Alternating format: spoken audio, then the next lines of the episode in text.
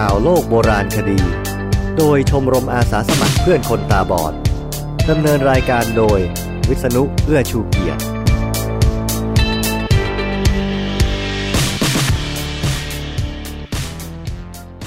สวัสดีครับ ข่าวโลกโบราณคดีครั้งที่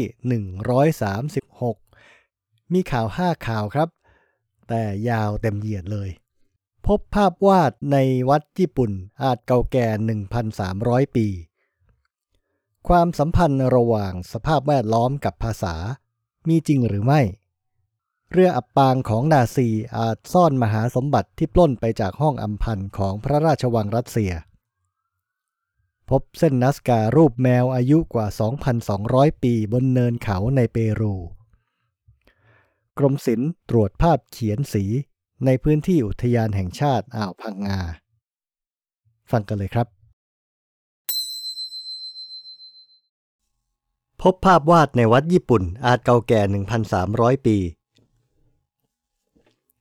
ไทยรัฐ 7 ตุลาคม 63 การบูรณะตู้เก็บรักษารูปเคารพของพระพุทธเจ้าเมื่อเดือนมิถุนายนปีที่แล้ว ผู้เชี่ยวชาญด้านประวัติศาสตร์ศิลปะ ได้สำรวจตรวจสอบตามข้อเรียกร้องของหัวหน้านักบวช เนื่องจากมีการค้นพบภาพวาดโบราณที่อาจมีอายุเก่าแก่ ราว 1,300 ปี ย้อนไปถึงช่วงครึ่งหลังของยุคอสึกะเมื่อพุทธศักราช 1135 ถึง 1253 ภาพดังกล่าวพบที่เสาห้องโถงหลักของวัดไซเมียวจิในจังหวัดชิงะ ก่อนหน้านี้เชื่อกันว่าโถงหลักของวัดไซเมียวจิ สร้างขึ้นในยุคคามากุระช่วงพุทธศักราช 1728 ถึง 1876 ซึ่งเป็นยุคที่ญี่ปุ่นเริ่มต้นการปกครองระบบศักดินา และอยู่ภายใต้อำนาจของจักรพรรดิแต่ศาสตราจารย์นาริอากิอาจิมะ ผู้เชี่ยวชาญด้านประวัติศาสตร์ศิลปะแห่งมหาวิทยาลัยฮิโรชิมาหนึ่งในทีมที่ค้นพบภาพโบราณ เผยว่า ภาพนี้น่าจะสร้างขึ้นในช่วงสมัยเอโดะระหว่างพุทธศักราช 2146 ถึง 2410 เพราะครั้งแรกเห็นภาพถ่ายอินฟราเรดก็ประหลาดใจที่พบว่าคุณภาพของรังสีแตกต่างจากที่เคยศึกษาตั้งแต่ยุคเฮอังอย่างสิ้นเชิง หลังจากการตรวจสอบโดยละเอียดศาสตราจารย์นาริอากิอาจิมะสรุปว่าภาพวาดนี้สร้างขึ้นในยุคอสึกะ เพราะองค์ประกอบในภาพวาด เช่น รูปร่างส่วนต่างๆ ของร่างกาย รอยพับฝ่ามือ และรูปแบบเครื่องแต่งกาย บ่งบอกว่าน่าจะสร้างในพุทธศักราช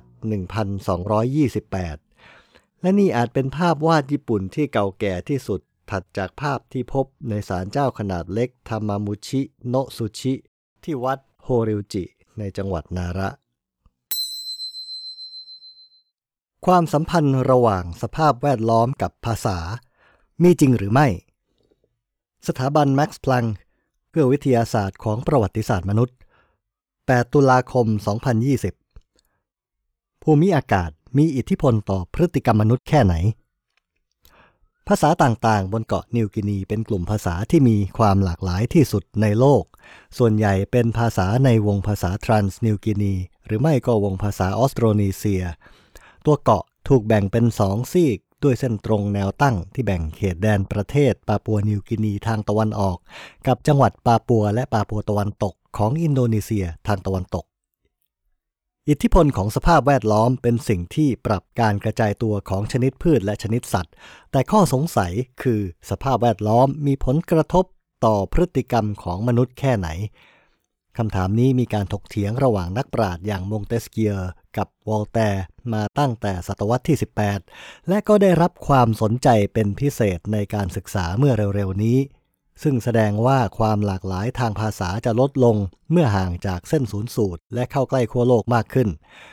ซึ่งบ่งชี้ว่าสภาพแวดล้อมมีอิทธิพลต่อภูมิศาสตร์ของภาษา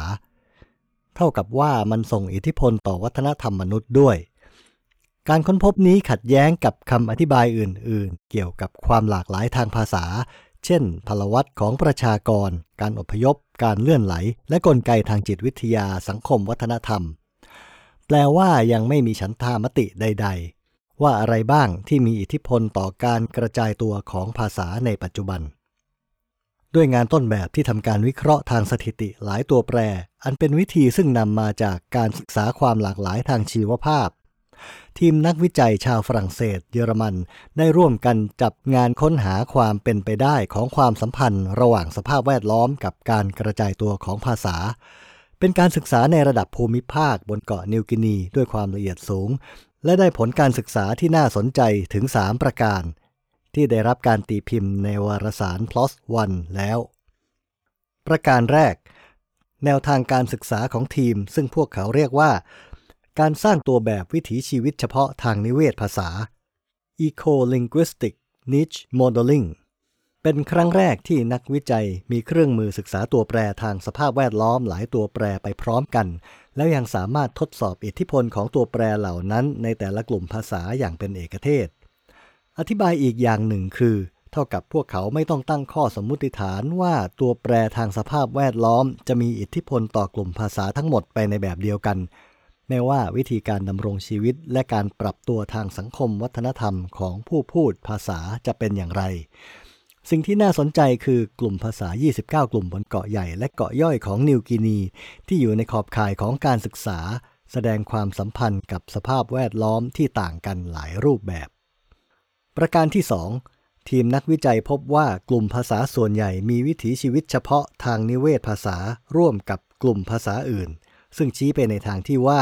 ไม่มีความสัมพันธ์ชัดเจน ระหว่างสภาพแวดล้อม และการกระจายตัวเชิงภูมิศาสตร์ของกลุ่มภาษา ปัจจัยอื่น เช่น พวกที่ขึ้นกับแง่มุมทางจิตวิทยาสังคมวัฒนธรรมของพฤติกรรมมนุษย์ น่าจะมีความสำคัญกับการกลายไปของภาษามากกว่า ประการที่ 3 และที่ต่างอย่างชัดเจนจากสิ่งที่สังเกตได้ในกลุ่มภาษา คือวงภาษาแสดงให้เห็นการทับซ้อนของวิถีชีวิตเฉพาะเพียงเล็กน้อย เรื่องนี้อาจบ่งชี้ว่าสภาพแวดล้อมมีอิทธิพลต่อการขยายตัวและการกระจายตัวของกลุ่มภาษาที่อยู่ในวงภาษาเดียวกัน ผลการศึกษาเหล่านี้น่าจะเป็นสิ่งบ่งชี้อันสำคัญสำหรับงานวิจัยทางภาษาศาสตร์ชาติพันธุ์ โบราณคดีชาติพันธุ์ และโบราณคดีในอนาคต บนเกาะนิวกินีและที่อื่น เนื่องจากได้ให้กรอบคิดพื้นฐานของงานวิจัย ซึ่งสามารถแสดงความสัมพันธ์ ระหว่างตัวแปรเชิงสภาพแวดล้อม ภาษาศาสตร์ และจิตวิทยาสังคม วัฒนธรรมได้อย่างเป็นระบบ จึงหวังได้ว่าในที่สุดแง่มุมต่างๆ ที่น่าสนใจเกี่ยวกับความหลากหลายทางภาษาและวัฒนธรรมของมนุษย์ จะได้รับการศึกษาจนเกิดความเข้าใจได้ดีขึ้นในอนาคต เรืออับปางของนาซีอาจซ่อนมหาสมบัติที่ปล้นไปจากห้องอำพันธ์ของพระราชวังรัสเซีย Life Science โดยทอมเมดคาฟ14 ตุลาคม 2020 ซากเรือกลไฟของเยอรมันที่ถูกจมลงเมื่อปลายสงครามโลกครั้งที่สองได้ถูกค้นพบโดยนักดำน้ำและหีบที่ซ่อนอยู่บนเรืออับปางลำนี้ ก็อาจเป็นหีบบรรจุมหาสมบัติ นั่นคือของประดับตกแต่งอันล้ำค่าที่ถูกทหารเยอรมันปล้นชิงมาจากพระราชวังรัสเซียที่ห้องอำพันซึ่งสร้างขึ้นในสมัยศตวรรษที่ 18 และบัดนี้ได้สูญหายไปแล้วเรืออับปางลำนี้ถูกพบในทะเลทางตอนเหนือของเมืองอุสต์กา เมืองชายทะเลของประเทศโปแลนด์ ที่ความลึก 88 เมตร หลังความพยายามค้นหากว่า 1 ปีไปตามพื้นทะเลบอลติก ตามคำบอกเล่าของโทมัส สตาชูราผู้นำการค้นพบ เขาเป็นหนึ่งในผู้ก่อตั้งทีมดำน้ำ Baltictech ความบังเอิญที่น่าประหลาดใจอย่างหนึ่งคือ เรืออับปางลำนี้ชื่อคาร์ลสรูเฮอร์เป็นชื่อเดียวกับซากเรือรบเยอรมันสมัยสงครามโลกครั้งที่สองซึ่งจมลงเมื่อปี 1940 ที่ถูกค้นพบนอกชายฝั่งประเทศนอร์เวย์เมื่อเดือนที่แล้ว เรือทั้งสองลำตั้งชื่อตามชื่อเมืองเมืองหนึ่งในประเทศเยอรมนี เรือกลไฟคาร์ลรูเฮอร์ขนาด 60 เมตร มีส่วนร่วมในการถอนกำลังครั้งใหญ่ของชาวเยอรมันออกจากดินแดนปรัสเซียตะวันออกเมื่อเดือนเมษายน 1945 ปฏิบัติการครั้งนั้นเรียกว่าปฏิบัติการฮันนิบาลซึ่งเป็นชื่อที่ใช้ในหมู่ผู้นำนาซี เป็นการล่าถอยในสถานการณ์ที่กองทัพแดงของสหภาพโซเวียตกำลังรุกคืบเข้ามาทางตะวันตก เมื่อวันที่ 12 เมษายน เรือคาร์ลสรูเฮอร์เป็นเรือเยอรมันลำสุดท้ายที่ออกจากเมืองเคอร์นิกสเบิร์ก ซึ่งปัจจุบันคือเมืองคาลินินกราดในประเทศรัสเซียหลังสงครามส่วนอื่นของดินแดนปรัสเซียตะวันออกกลายเป็นส่วนหนึ่งของประเทศลิทัวเนียและโปแลนด์ เรือมุ่งไปทางตะวันตก แต่ถูกจมลงโดยเครื่องบินรบของสหภาพโซเวียตในวันรุ่งขึ้น นักประวัติศาสตร์บางคนสงสัยมานานแล้วว่าหีบจำนวนมากที่ลำเลียงเข้าไปในเรือ อาจจะบรรจุสิ่งของที่หลงเหลือมาจากห้องอัมพันธ์ห้องที่ประดับอย่างงามวิจิตรและมีชื่อเสียงโด่งดังในพระราชวังรัสเซีย สมบัติในห้องถูกทหารเยอรมันปล้นชิงและสูญหายไประหว่างสงครามโลกครั้งที่สองตามข้อความในอีเมลจากสตาชูรา เขาย้ำว่าความจริงคือถ้าพวกเยอรมันอยากเอาของมีค่าบางอย่างออกมาจากเมืองเคอร์นิกสเบิร์กให้ได้ เรือคาร์ลสรูเฮอร์นี่แหละ ที่เป็นทางเลือกสุดท้ายของพวกเขา ห้องอำพัน ชื่อของห้องมาจากศิลปวัตถุมากมายในห้องนั้นที่ทำจากอำพัน การสร้างห้องเริ่มขึ้นเมื่อปี 1701 โดยประติมากรยุคบาร็อกชาวเยอรมัน กับช่างฝีมือชาวเดนมาร์ก ร่วมกันออกแบบสำหรับพระราชวังชาร์ลอตเทนบวกของพระเจ้าฟรีดริชที่หนึ่งกษัตริย์องค์แรกของประเทศปรัสเซีย ตามข้อมูลในนิตยสารสมิธโซเนียน ห้องอำพันเป็นที่ชื่นชอบของคนจำนวนมาก รวมถึงพระเจ้าปีเตอร์มหาราชของรัสเซีย ระหว่างที่พระองค์เสด็จเยือนกรุงเบอร์ลินในปี 1716 นั้น พระเจ้าเฟรเดริกวิลเลียม กษัตริย์ปรัสเซียได้น้อมกล้าวถวายห้องอัมพันธ์ คือผนังและเพดานอันงามวิจิตรราชสำนักรัสเซียยังประดับห้องเพิ่มอีกด้วยอัมพันธ์ทองคำเปลว อัญมณีและกระจก งานทั้งหมดใช้เวลากว่า 10 ปีกว่าจะเสร็จสมบูรณ์ เมื่อการประกอบตกแต่งใหม่เสร็จสิ้นที่พระราชวังแคทรินณซาร์โคเซโล หรือหมู่บ้านพระเจ้าซาร์ ชานกรุงเซนต์ปีเตอร์สเบิร์ก ห้องอัมพันธ์ก็บรรจุอัมพันธ์และศิลปะวัตถุของมีค่าอื่นอีก น้ำหนักรวมทั้งหมดกว่า 5.4 ตัน สมบัติเหล่านี้ได้รับการประเมินค่าไว้มากถึง 500 ล้านเหรียญสหรัฐในปัจจุบัน ในรายงานข่าวจากสำนักข่าว UPI ต่อมาห้องอัมพันธ์ได้ถูกยึดกลายเป็นทรัพย์สินอันได้มาจากสงครามเมื่อปี 1941 โดยกองทหารเยอรมันผู้รุกราน สหภาพโซเวียตพยายามซ่อนห้องอัมพันธ์ด้วยการ ปูทับด้วยกระดาษปิดผนัง แต่ทหารเยอรมันก็หาจนพบ และรื้อแยกส่วนส่งทุกชิ้นของห้องไปยังเมืองเคอร์นิกสเบิร์ก มีการประกอบห้องขึ้นใหม่เพื่อจัดแสดงในปราสาทของเมือง แต่หลังจากการอพยพของชาวเยอรมันออกจากเมืองเคอร์นิกสเบิร์กในปี 1945 สมบัติของห้องอำพันก็หายสาบสูญ มีบางคนสงสัยว่าห้องอาจถูกย้ายลึกเข้าไปในประเทศเยอรมนีอย่างลับๆ อาจจะโดยเรือกลไฟคาร์ลสรูเฮอร์นักค้นคว้าบางคนเสนอว่าความจริงห้องอัมพันธ์ถูกแยกส่วนเก็บไว้ในหีบที่ปราสาทนั่นเอง หีบทั้งหมดได้ถูกทำลายเมื่อทหารของสหภาพโซเวียตเผาแถบหนึ่งของปราสาทเรื่องน่าอับอายอย่างร้ายแรงนี้ถูกทางการโซเวียตปิดข่าวในภายหลัง เรืออับปางปริศนา เพื่อสืบเสาะเรื่องนี้ต่อไปอีก สตาชูราเล่าว่าทีมนักดำน้ำชาวโปแลนด์ ค้นหาซากเรือคาร์ลสรูเฮอร์ที่จมอยู่ โดยเทียบรายงานจากชาวประมงที่แจ้งจุด ซึ่งมีวัตถุใต้น้ำติดอวนของพวกเขา กับข้อมูลพิกัดการโจมตีของเครื่องบินรบโซเวียตจากบันทึกของกองทัพ จากนั้นทีมนักดำน้ำก็ใช้โซนาร์กำหนดพิกัดเรืออับปาง พบว่ามี 22 ลำที่มีขนาดเท่ากับเรือที่พวกเขาค้นหา และไล่ดำสำรวจไปทีละลำ เมื่อวันที่ 24 กันยายน 2020 นี้ พวกเขาก็สามารถระบุเรือคาร์ลสรูเฮอร์ได้จากหัวเรือรูปแบบไม่เหมือนใครที่พบในการดำสำรวจครั้งที่ 3เรือลำนี้ออกจากเมืองเคอร์นิกสเบิร์กในคืนวันที่ 12 เมษายน บนเรือมีผู้อพยพกว่า 1,000 คน และสัมภาระอีก 326 ตัน เรือถูกเครื่องบินรบโซเวียตทิ้งระเบิดเมื่อตอนเช้าของวันที่ 13 เมษายน มีผู้รอดชีวิตเพียง 113 คน สตาชูราบอกว่าสภาพเรืออยังค่อนข้างครบ และทีมได้เห็นยานพาหนะทางทหารกับหีบมากมายบนเรือ แต่พวกนักดำน้ำไม่อาจบอกได้ว่าหีบเหล่านั้นบรรจุซากสิ่งของที่ถูกปล้นมาจากห้องอัมพันธ์อันสาบสูญหรือไม่ การดำน้ำที่ความลึก 88 เมตรนี่ยากมากครับ เรากำหนดว่าจะตรวจนับ ถ่ายวิดีโอและถ่ายรูปบันทึกไว้เท่านั้นครับ เขาบอก และเขาก็ยังบอกไม่ได้ว่าจะนำสัมภาระปริศนาขึ้นมาเมื่อไหร่ อาจเป็นไปได้ที่จะมีการตรวจสอบสิ่งของ เรื่องนี้เราต้องหารือกับสำนักกิจการทางทะเลที่เมืองกดีเนีย ในโปแลนด์ก่อน และการตัดสินใจของพวกเขาถือเป็นสิ้นสุด สตาชูรากล่าว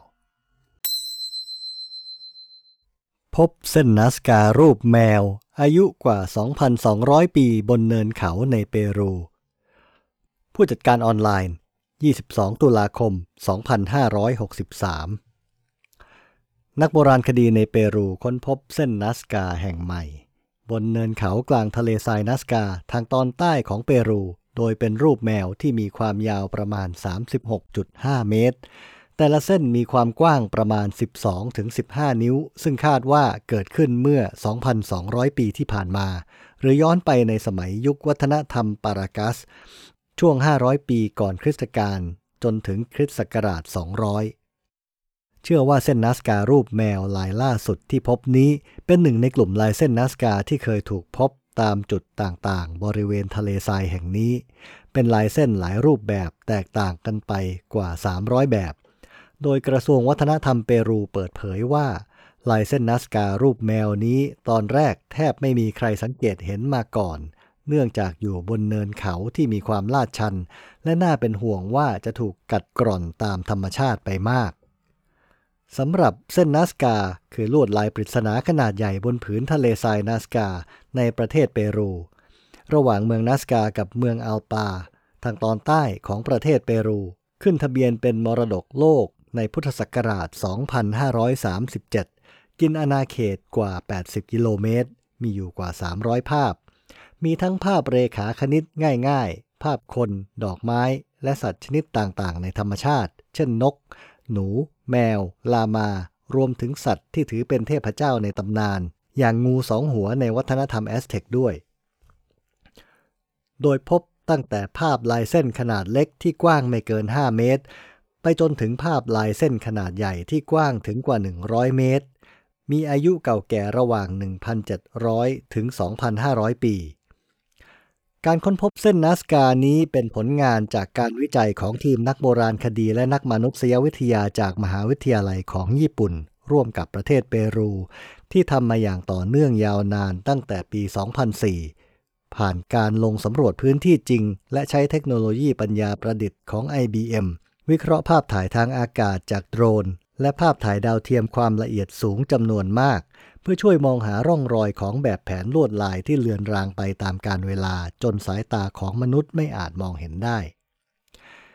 ทีมนักโบราณคดีสันนิษฐานว่าชนเผ่าโบราณสร้างรูปภาพและลวดลายหน้าพิศวงนี้ขึ้น โดยใช้วิธีเกลี่ยพื้นผิวเอาหินสีดำที่ปกคลุมพื้นทะเลทรายออกตามแนวที่คำนวณไว้ จนเผยให้เห็นพื้นผิวด้านล่างที่มีสีอ่อนกว่า มองเห็นเป็นลายเส้นขนาดใหญ่ โดยบางภาพจะสามารถมองเห็นได้จากที่สูงหรือจากทางอากาศเท่านั้น เป็นที่มาของข้อสันนิษฐานที่ว่าเส้นนัสกาถูกสร้างขึ้นเพื่อสื่อสารกับเทพเจ้าบนท้องฟ้า หรือเพื่อใช้ประโยชน์ทางดาราศาสตร์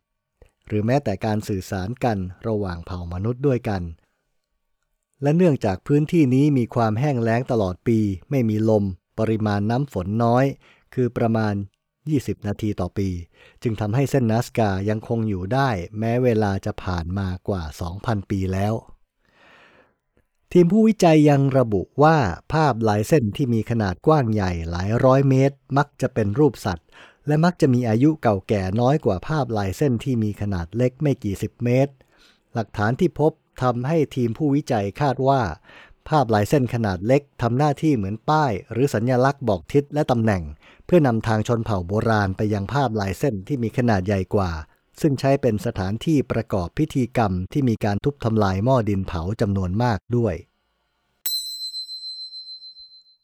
กรมศิลป์ตรวจภาพเขียนสีในพื้นที่อุทยานแห่งชาติอ่าวพังงา มติชน 4 พฤศจิกายน 2563 กรมศิลปากร นายประทีปเพ่งตะโก อธิบดีกรมศิลปากรเปิดเผยว่า เมื่อเร็วๆนี้ได้ลงพื้นที่ตรวจแหล่งภาพเขียนสีที่พบใหม่ ในพื้นที่อุทยานแห่งชาติอ่าวพังงา จังหวัดพังงา ซึ่งสำนักศิลปากรที่ 12 นครศรีธรรมราช ได้รับการประสานจากอุทยานแห่งชาติอ่าวพังงา และขอความอนุเคราะห์เจ้าหน้าที่ร่วมสำรวจภาพเขียนสีโบราณ จึงดำเนินการสำรวจร่วมกับเจ้าหน้าที่อุทยานแห่งชาติอ่าวพังงา ตามโครงการสำรวจแหล่งโบราณคดีในพื้นที่ชายฝั่งทะเลอันดามัน โดยสำรวจแหล่งภาพเขียนสีแหล่งเดิม 6 แห่ง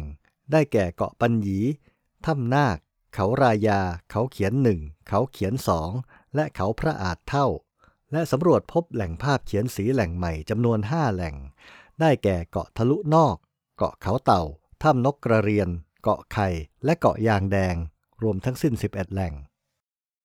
อธิบดีกรมศิลปากรกล่าวว่า กรมศิลปากรตระหนักถึงความสำคัญของภาพเขียนสียุคก่อนประวัติศาสตร์ที่ค้นพบ นับว่าเป็นการค้นพบทางโบราณคดีที่สำคัญมาก จึงได้มอบหมายให้สำนักศิลปากรที่สองนครศรีธรรมราช จัดทำโครงการอนุรักษ์ และพัฒนาแหล่งภาพเขียนสี ศิลปะถ้ำฝั่งทะเลอันดามัน เพื่อรวบรวมองค์ความรู้เกี่ยวกับภาพเขียนในเขตพื้นที่จังหวัดกระบี่และพังงาอย่างเป็นระบบ และนำองค์ความรู้เหล่านั้นมาเป็นพื้นฐานต่อยอดในเชิงพัฒนา เช่นจัดทำเส้นทางท่องเที่ยวเชิงนิเวศ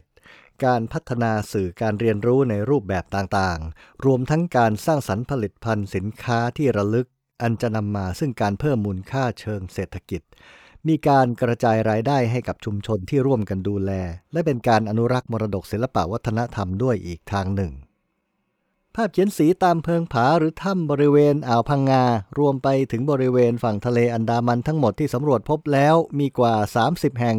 เกือบทั้งหมดเป็นภาพที่เขียนขึ้นในยุคก่อนประวัติศาสตร์ ซึ่งผู้คนยังไม่มีตัวอักษรใช้สื่อสาร เรื่องราวภาพเขียนที่บันทึกจึงแสดงออกถึงวิถีชีวิต และการใช้พื้นที่ของผู้คนเมื่อราว 3,000ถึง5,000 ปีมาแล้ว เช่น ภาพบุคคล ภาพสัตว์ชนิดต่างๆ ทั้งสัตว์บกและสัตว์น้ำภาพลวดลายเรขาคณิต โดยมนุษย์ในอดีตสามารถใช้ถ้ำและเพิงผา เป็นแหล่งพักพิงชั่วคราว ประกอบกิจกรรมหรือพิธีกรรมบางอย่าง หรือใช้พื้นที่เป็นแหล่งหลบลมมรสุมกระแสคลื่นลมในการเดินทางไปมาระหว่างแผ่นดินตอนใน และพื้นที่ชายฝั่งทะเล ที่มีการใช้เส้นทางตามลำน้ำและคลองลัดเลาะเชื่อมเข้าออกสู่ทะเล และอาศัยแหล่งอาหารตามธรรมชาติ จึงสามารถสะท้อนถึงกลุ่มคนผู้เขียนภาพเหล่านี้ว่ามีความเกี่ยวข้องกันอย่างใกล้ชิดอีกด้วย นายประทีปกล่าว นายประทีปกล่าวต่อว่า จากประวัติการศึกษาที่ผ่านมา มีการค้นพบและสำรวจภาพเขียนสีบริเวณอ่าวพังงาอ่าวลึก ของนักวิชาการไทยและต่างชาติ โดยในปี 2530 ถึง 2531 กรมศิลปากรภายใต้การดำเนินงานของโครงการสำรวจแหล่งโบราณคดีภาคใต้ ได้ทำการสำรวจแหล่งโบราณคดียุคก่อนประวัติศาสตร์ บริเวณชายฝั่งตะวันตกของประเทศ พบแหล่งภาพเขียนสีหลายแห่ง หลังจากนั้นในช่วงปี 2557 เป็นต้นมา มีการแจ้งพบแหล่งภาพเขียนสีเพิ่มเติมในพื้นที่จังหวัดพังงา กระบี่ และตรัง จึงดำเนินการสำรวจซ้ำแหล่งเดิม เพื่อตรวจสอบสภาพของแหล่งภาพเขียนสี และสำรวจแหล่งที่พบใหม่เรื่อยมาจนกระทั่งปัจจุบัน เรื่องสภาพแวดล้อมกับภาษา เป็นเรื่องที่ผมพบในเว็บไซต์ข่าวโบราณคดีภาษาอังกฤษครับ คิดว่าเข้าท่าดี แต่พอแปลแล้วไม่ค่อยรู้เรื่องแฮะก็เป็นเรื่องของการวิจัยหานัยยะทางสถิติ หารูปแบบ ให้กับโลกแห่งความจริงที่เราเห็นกันทั่ว ๆ ไปแหละครับ เป็นเรื่องพื้นฐานที่ต้องต่อยอดกัน เรื่องห้องอัมพันธ์ผมแปลข่าวนี้เองเหมือนกัน นี่ก็ต้องฟังข่าวต่อไป ว่าจะมีอะไรขึ้นมาหรือเปล่า ข่าวนี้คนเขียนคือทอมเมดคาลฟซึ่งเคยมาหาข่าวกับผม ตอนนั้นโทรไปหาที่อินโดนีเซียเลยครับ ผมไปอินโดนีเซียเพื่อไปดูสุริยุปราคาเต็มดวงที่นั่น เขาโทรมาถามเกี่ยวกับสุริยุปราคาในประวัติศาสตร์ไทย ผมเคยทำพอดแคสต์ไว้ในเว็บดาราศาสตร์เมืองนอก เขาเลยตามมาถูก รายการข่าวโลกโบราณคดีว่าด้วยข่าวใหม่ของเรื่องเก่า เป็นของชมรมอาสาสมัครเพื่อนคนตาบอด ค้นคว้าและจัดทำสำหรับวิทยุคนตาบอด โดยวิษณุเอื้อชูเกียรติออกอากาศทุกวันอังคารที่ 2 และ 4 ของเดือน แล้วยก เข้าไปอยู่ใน soundcloud.com ทำเป็นพอดแคสต์ นอกจากหาได้ในโปรแกรมฟังพอดแคสต์แล้ว ยังมีใน Spotify กับ b ล็อกดิดด้วยนะครับ พบกันใหม่ในข่าวโลกโบราณคดีครั้งหน้าครับ สวัสดีครับ